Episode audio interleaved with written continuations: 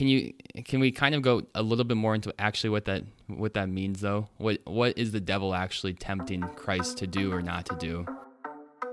What's up, everybody, and welcome back to Scripture First, the podcast that explores how the Lutheran lectionary is working in your life.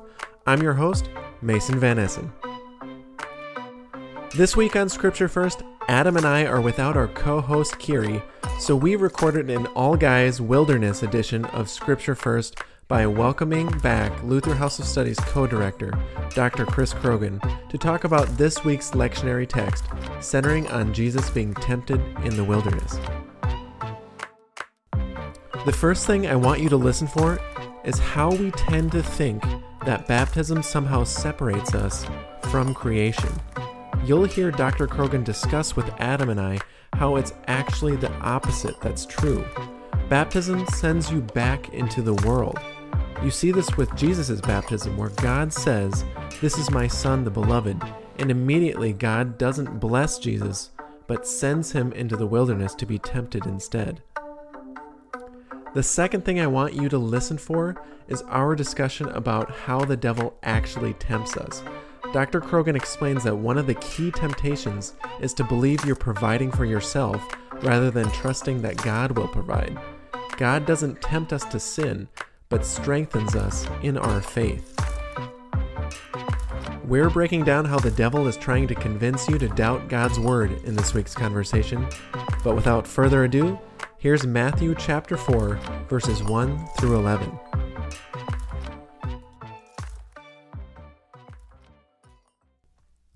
Then Jesus was led up by the Spirit into the wilderness to be tempted by the devil. He fasted forty days and forty nights, and afterwards he was famished. The tempter came and said to him, If you are the Son of God, command these stones to become loaves of bread. But he answered, It is written, One does not live by bread alone, but by every word that comes from the mouth of God. Then the devil took him to the holy city and placed him on the pinnacle of the temple, saying to him, If you are the Son of God, throw yourself down, for it is written, He will command His angels concerning you, and on their hands they will bear you up, so that you will not dash your foot against a stone. Jesus said to him, Again it is written, Do not put the Lord your God to the test. Again, the devil took him to a very high mountain and showed him all the kingdoms of the world and their splendor. And he said to him, All these I will give you, if you will fall down and worship me. Jesus said to him, Away with you, Satan, for it is written, Worship the Lord your God and serve only him. Then the devil left him, and suddenly angels came and waited on him. And now on to this week's conversation.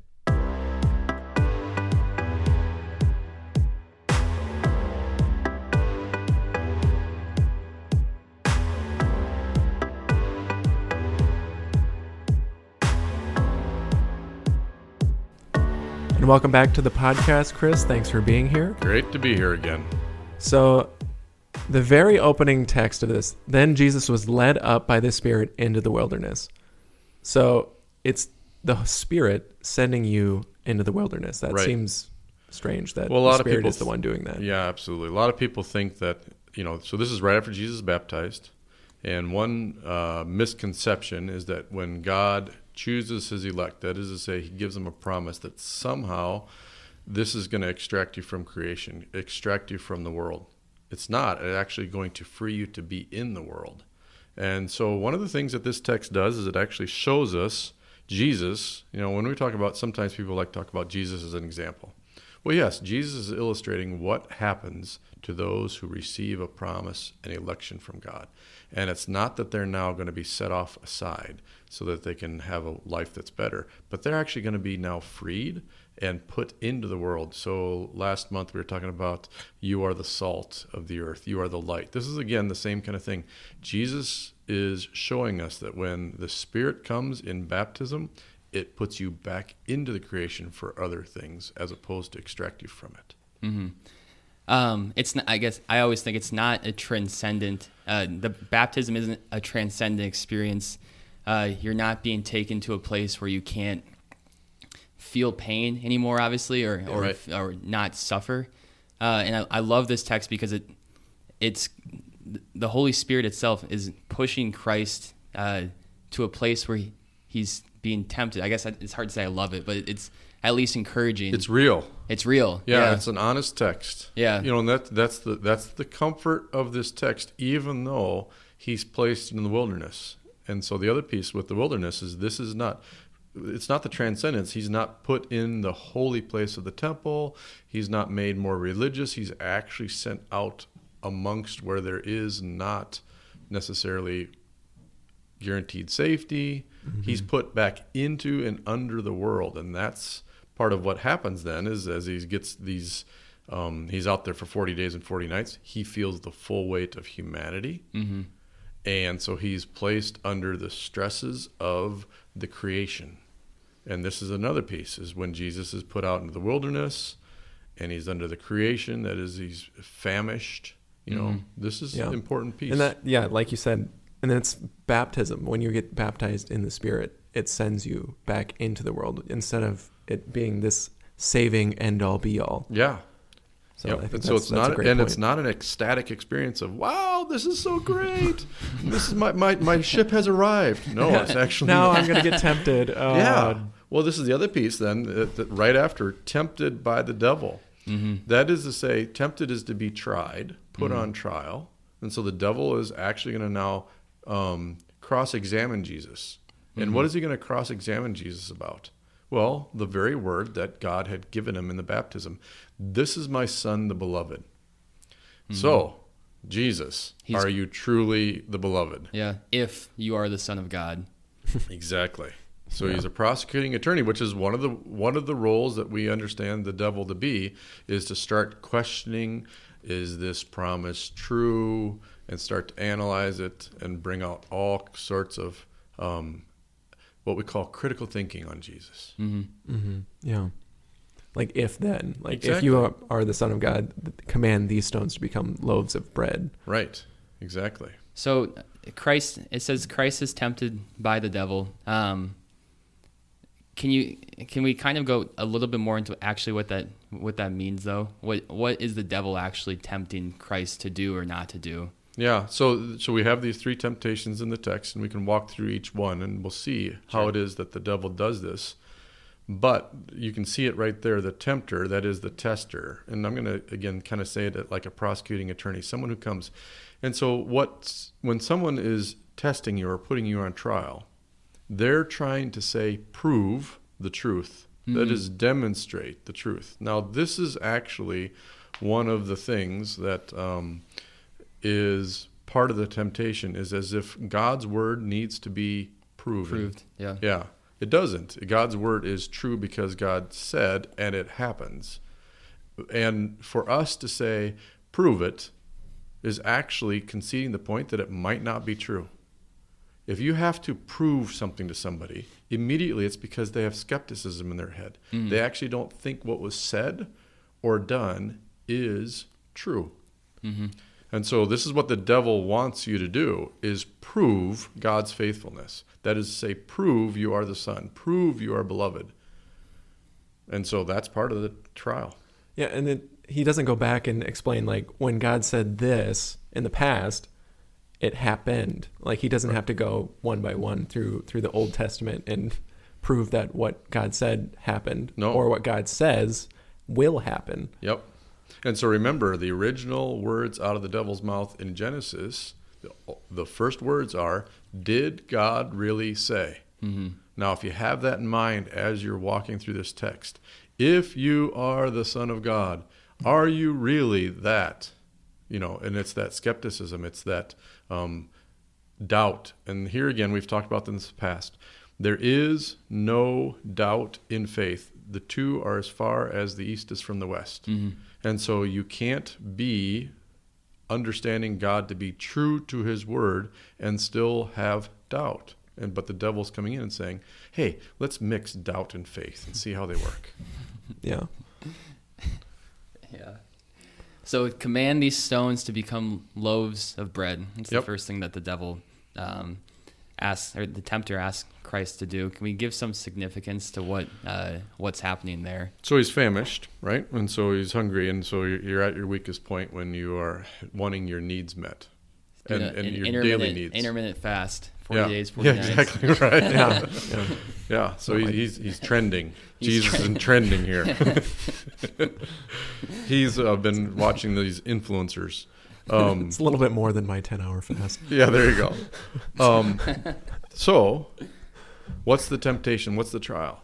Use your power for your own benefit. Mhm. Use the gift, the blessing that God has given you to prosper yourself. This is a regular temptation, which is why it's important. Baptized and led into the wilderness, not baptized and given, hey, look, life is better now. Mhm. And, and so this is part of the key. Mhm. So to uh, have by um, make these stones become loaves of bread. Now, this is another interesting thing is then as we see, Jesus does then quote scripture back at the devil. Mhm. And Jesus is just basically restating God's word sustains. Mhm. God creates with his word. And I think that's really easy to take into yourself as everyday temptation, saying that, oh, if I work harder, then I'm sustaining myself by making more money, or uh, you, we think that our own work is the thing that's going to sustain us rather than realizing that it's God providing Right. us in our lives. Yeah. Well, and also God providing us the work to do as well. I mean, God putting us in situations to provide for our neighbor, and our, and likewise our neighbor providing for us. That yeah. we're at prior to this, we're not able to recognize that it's uh, God working all in all for this. Absolutely. That the, the thing about what happens is we actually don't believe God has taken all of creation and bent it toward our favor. That is to say, benefits us with God's creation. We actually think we need to be the ones to make creation work better Mm-hmm. and to make it happen. And so that's exactly what um, is happening here. One of the temptations is to think you manifest your own destiny. You uh, make your own way, pull yourself up by the bootstraps, and do your thing. Mm-hmm. Yep. So I, the the question that might come up for some people is how do you actually live um, in light of li- living from uh, every word that comes from the mouth of God, or what what does it actually mean? Because clearly we have to eat, Yep. uh, we have to pr- preserve, or we have to. Uh, I mean, not preserve. I feel like that's that's overlooked a little bit in this last verse four. But he answered, "It is written, one does not live by bread alone." You hear that a lot. Yep. But that, but by every word that comes from the mouth of God. What so does that so mean? Um, this goes back to our understanding that faith comes through hearing. hearing. Now, how does that work in this? That you trust God provides. So I, I the way whenever this comes up, I give a quick little example of my own life. When I was, my wife and I graduated from seminary. I was in Zimbabwe. We were out in the middle of the bush. We were the first white people some of these people had ever seen, Mm. and we're amongst this little uh, this little community, probably about 30 people, and that community owned two goats. We show up, th- and this is a drought season in Zimbabwe. It was really bad. They'd had two or three years of drought. Mhm. So we were there um, helping them figure out how do they create dams for the next water, that so on and so forth.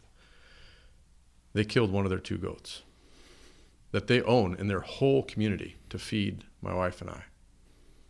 And we were like, oh, wow. Yeah. And they're like, no, God's good. God provides. We'll be fine. They live by the promise that God is for them. Mhm.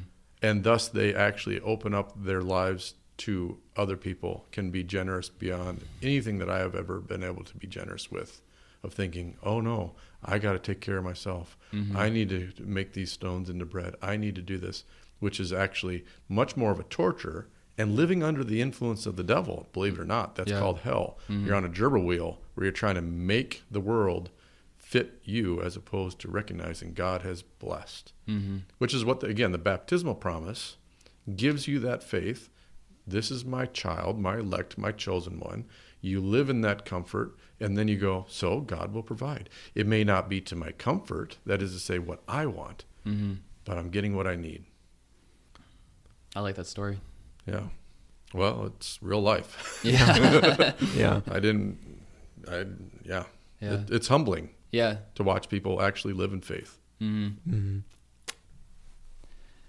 All right. So then, verse verse five, uh, kind of verse five through verse seven. Then the devil took him to the holy city, and placed him on the pinnacle of the temple, saying to him, "If you are the Son of God, throw yourself down." And then he gives more.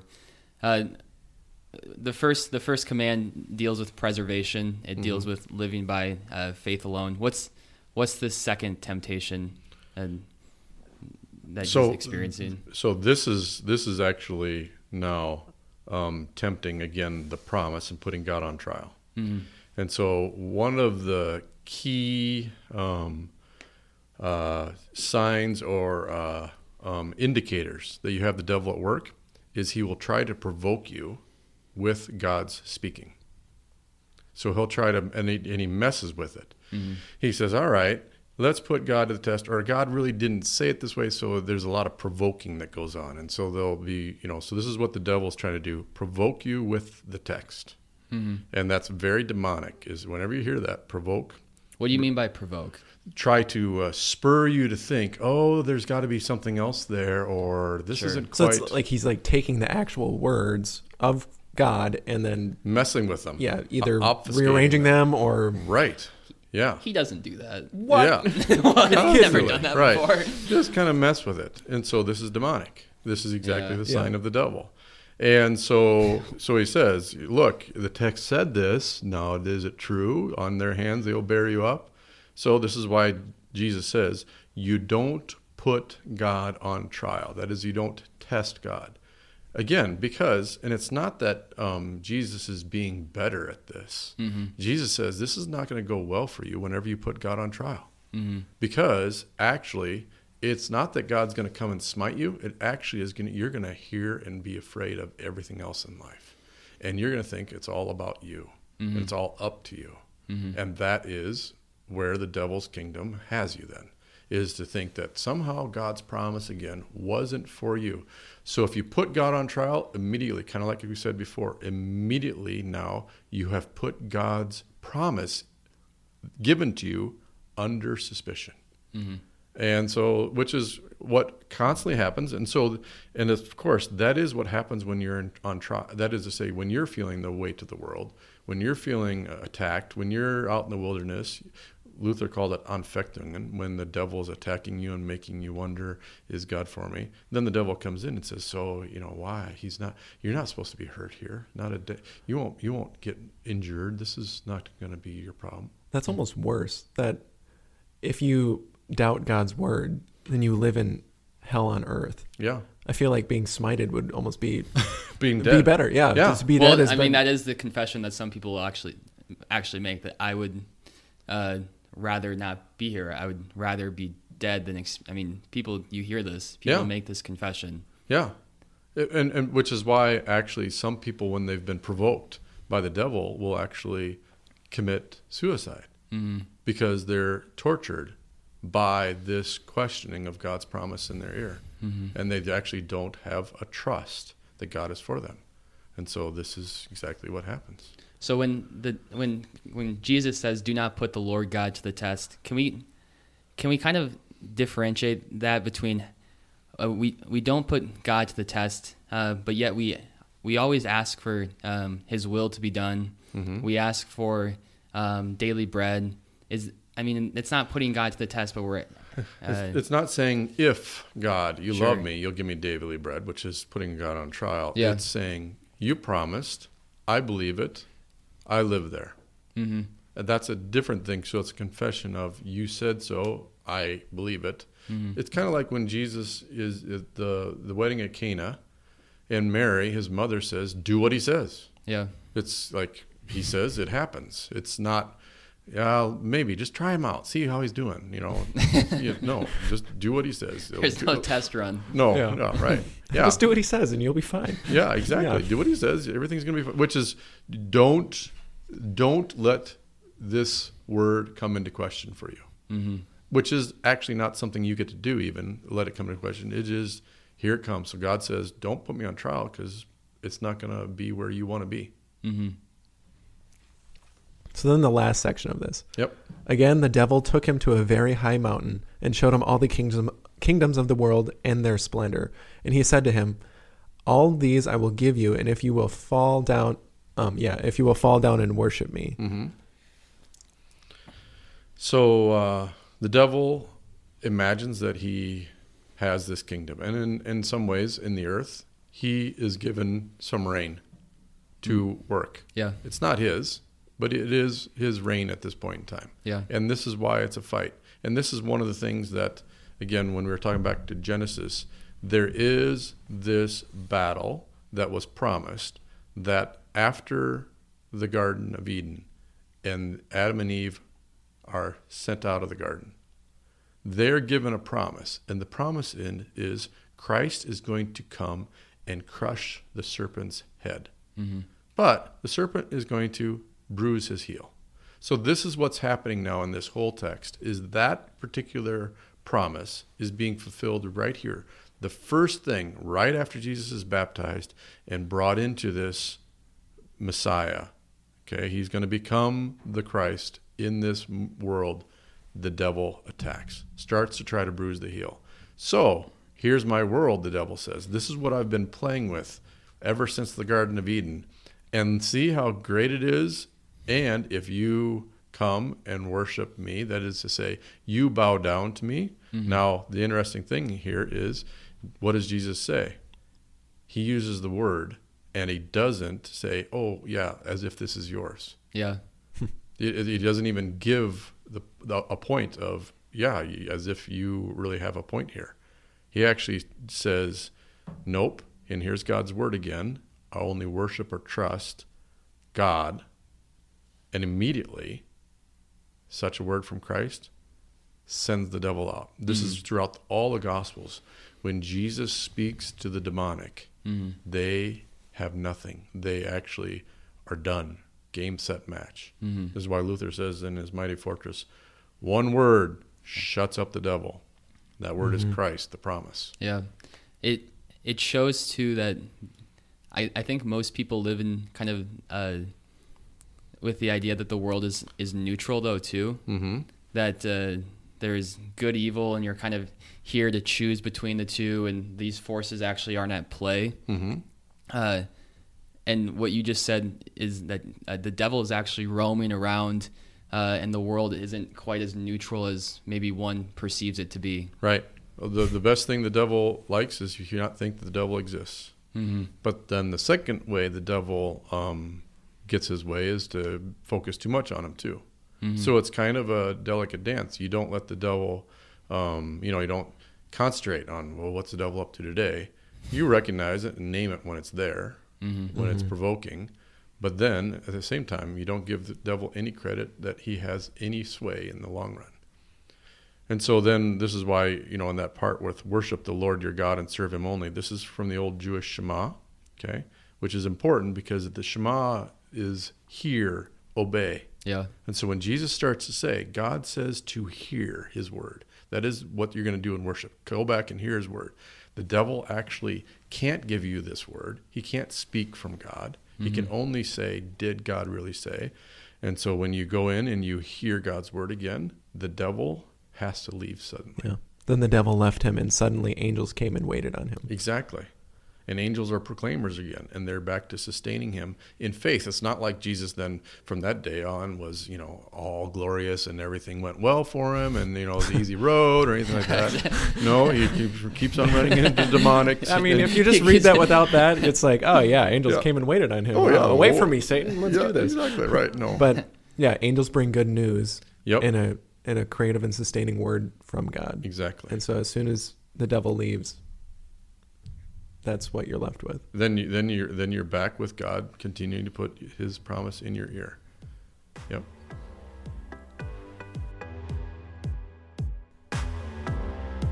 And on that note, we've reached the end of this week's episode, my friends. Thank you to Dr. Chris Croghan for explaining how the devil is attempting to convince us to doubt God's word but in the end, it's God's word that is true. We also want to say a big thank you to all of you for being here to listen. Before we go, it'd mean a lot to all of us at Luther House of Study if you'd like our Facebook page. We want to know who's listening to the show and what better way to do that than use social media to be social. A big thank you to everyone who's been engaging with us there already, and we look forward to hearing from all of you who listen to these episodes as you talk about the passages with your friends, family, and congregations. Again, thanks for joining us this week, and we'll see you next time on Scripture First.